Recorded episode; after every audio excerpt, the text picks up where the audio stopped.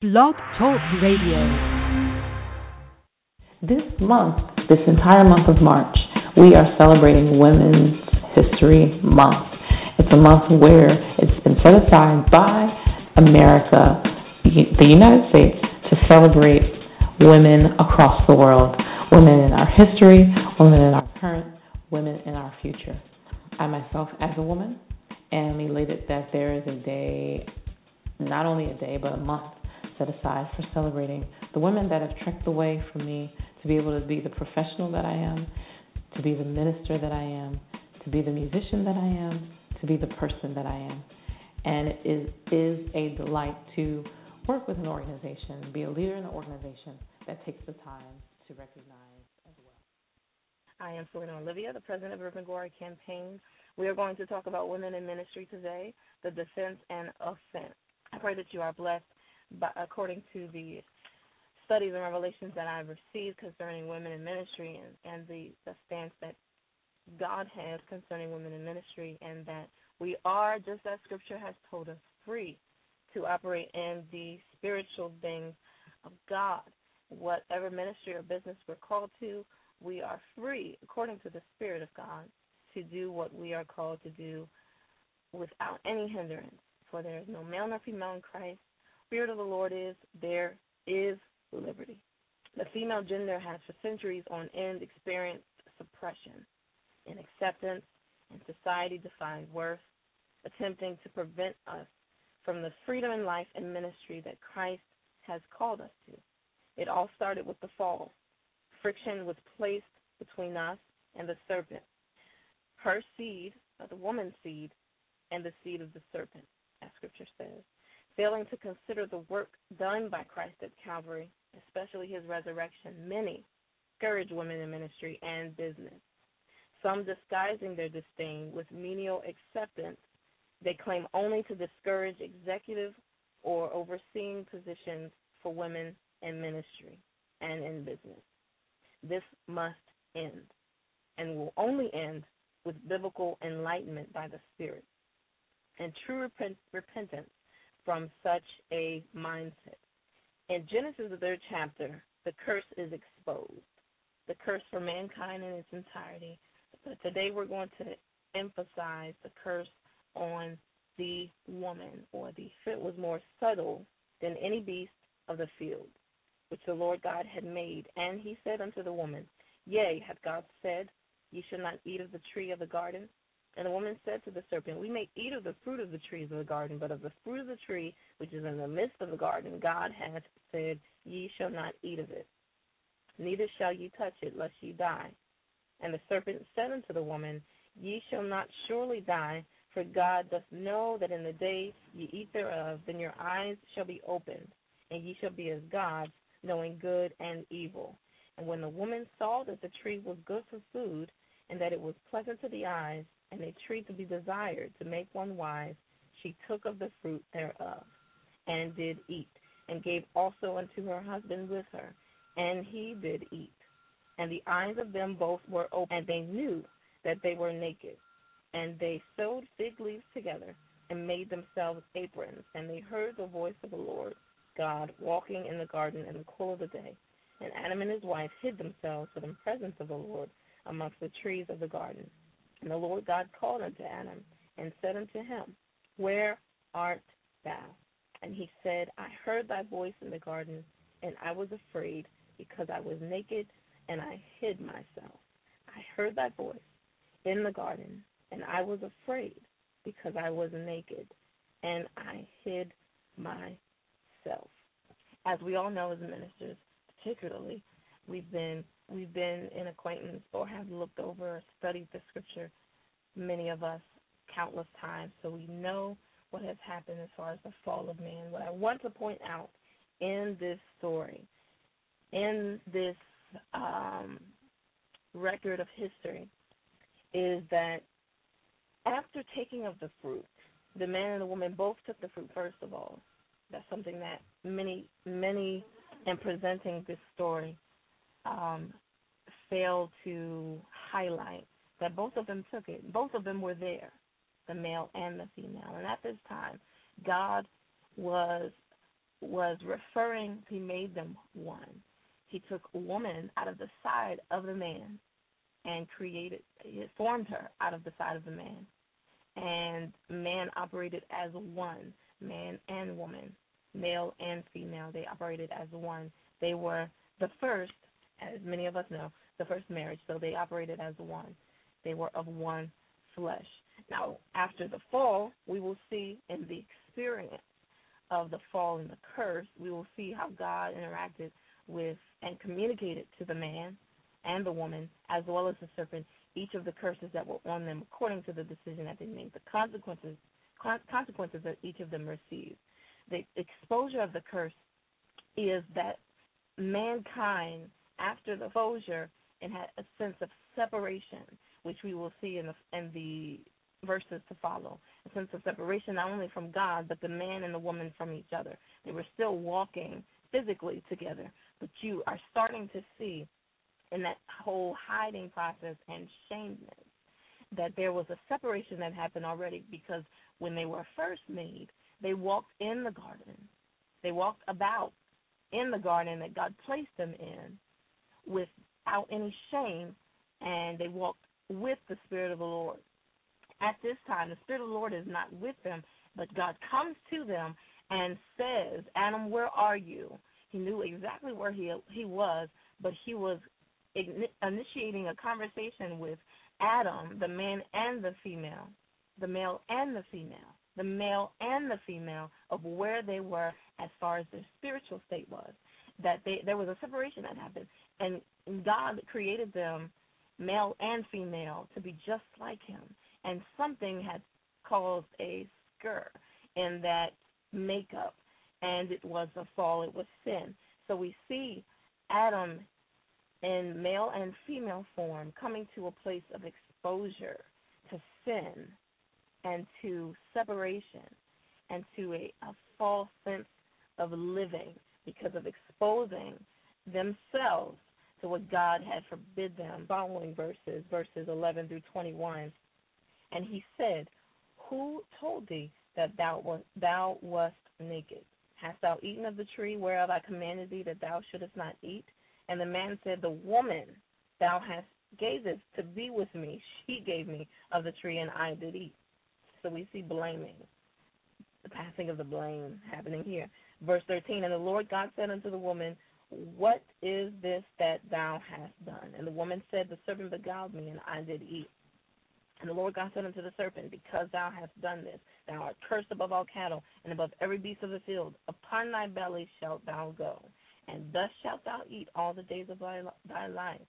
And I will put enmity, listen to this closely, I will put enmity or friction between thee and the woman, and between thy seed and her seed, thy offspring and her offspring. It shall bruise thy head, and thou shalt bruise his heel. Unto the woman he said, I will greatly multiply thy sorrow and thy conception.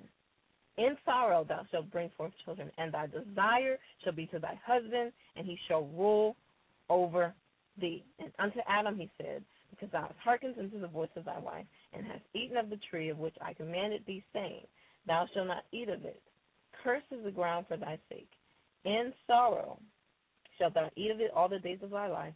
Thorns also and thistles shall it bring forth to thee, and thou shalt eat the herb of the field, and the sweat of thy face shalt thou eat bread, till thou return into the ground, for out of it wast thou taken, for dust thou art, and dust and unto dust shalt thou return. And Adam, because she was the mother of all living, unto Adam also, and to his wife did the Lord God make coats of skins and clothed them. So here we find the experience of the curse. So they're experiencing hearing the judgment of the con- of the consequences of what they had done, from the serpent to the man and to the woman. All of them received a judgment from the Lord God, the one that we want to emphasize or take a look at to, for the sake of understanding why there's such a misunderstanding and misinterpretation of the position of the female, of the wife, of women, period, whether it is business, in education, in the church, whatever field it is, we see countless males and females discouraging the executive or upper or overseeing position of women. So to understand where this is all sourcing from, we're reviewing the beginning. In order to look at what is happening now and why, the purpose or the source of why this is happening now is because we must look at the beginning. In the beginning, we see at the make of man, at the fall, we see the curse being incurred. We see the experience of the curse. So the woman, sorrow is multiplied and her conception. Uh, many people combine that. And looking at scripture and looking how King James has translated from the Hebrew, if you look at the original Hebrew of the entire verse, um, we see that there is a distinction between the sorrow of the sorrow period of the woman as well as the conception. So in her childbearing, in her conception, she's to receive sorrow as well. Why would he say anything about the husband if that was not included in what he introduced? So the sorrow, part of the sorrow was her desire being to her husband, and that desire has a negative connotation. Uh, first of all, because man and woman, male and female, were one, presented the woman to him. She's bone of my bone, flesh of my flesh, she shall be called woman. Man with a womb. She came out of me. He recognized she's like me, but not like me. She's one with me. We are one flesh. Therefore shall a man leave his wife, excuse me, therefore shall man leave his mother and father and cleave, become one with, join with his wife because of what? Because of the oneness that God created man and and woman in. And we see that the desire is toward her husband. And God says, He shall rule over you. And that rule in the original Hebrew says to have dominion over. Now, first of all, God created man and woman, male and female, to have dominion over the earth together. But then, uh, as a, uh, as a result of the curse, we see where God says that that man is going to have dominion over you. That man is going to have dominion over you. This is a result of the curse. This is a result of, of the curse. And we know, ministers of the gospel, men and women of God, that in Romans, in the book of Romans, in the book of Galatians, just about every one of the Pauline epistles, Paul, who is seen as a man who does not favor women, um, to the degree that he should because of the words that he says. Women are to keep silent in the churches, which we see in, I believe he says that in Timothy. And we see also where he says women should have their head covered. But then at the end of the chapter, he says there's no such thing in the churches of God. Uh, so we, we see almost a, as some would say, a contradiction with what he says to what no male nor female, which we'll go into later on in this presentation. He in the Pauline epistles, we hear him saying that there is freedom in Christ, but then we also hear him saying certain distinctions concerning women in the church. What is the answer to all this? The answer is that there is liberty in the Spirit of God. Where the Spirit of the Lord is, there is liberty, and that there is, according to what Scripture tells us about the work of Christ and the finished work, the finished work of Christ, is that he has reversed the curse by becoming a curse for us that we could be fulfilled fulfillment of the righteousness of God in him. So we see the experience of the curse in these verses. The woman in particular, her sorrow is multiplied not only in her conception but in her life by saying that she, instead of being one and working with the man operating with him in the garden, making it applicable today in life and ministry and business. She is to be under him. Now, God said this concerning her and her husband. Her husband. However, many of us take interpretation from from this verse, first of all, and then the verses that I mentioned earlier in Paul's uh, epistles, that the woman period. A female period is less than a man. She's a weaker vessel, which is italicized. So what does that tell you? And also, we uh, have misinterpretation from, well, basically the Pauline epistles. Period. so Paul, um, in many occasions, speaking to the, the various churches, said various things concerning the woman, and we uh, build off of those scriptures, not looking contextually of why he said what he said, to whom he said it to, and if it really applies to today. Consider that in your studies. God, after this, pay close attention to what God does after this in the following verses from verses 22 to 24. He says to himself, The man has become one of us to know good and evil. And now, lest he put forth his hand and take also of the tree of life and eat and live forever. Garden of Eden, to till the ground from whence he was taken. So he drove out the man, and he placed at the east of the Garden of Eden cherubims and the flaming sword, which turned every way to keep the way of the tree of life. The state of the, the fall of man and the curse that was put on each of them was not the ordination of God. That's not what he intended from the beginning. And he said, unless he continues in this way eternally, I have to block him from the very garden that I put him in. Now we all know, according to Revelation and properly interpreting, interpreting the scripture, looking in Galatians and even Colossians, also Hebrews, what it did for us. Ephesians even talks about what the work of Christ did for us, how it reversed the curse, and we have freedom through life, freedom through Christ in life and in ministry. We have freedom in life and in ministry by Christ Jesus, what he has done.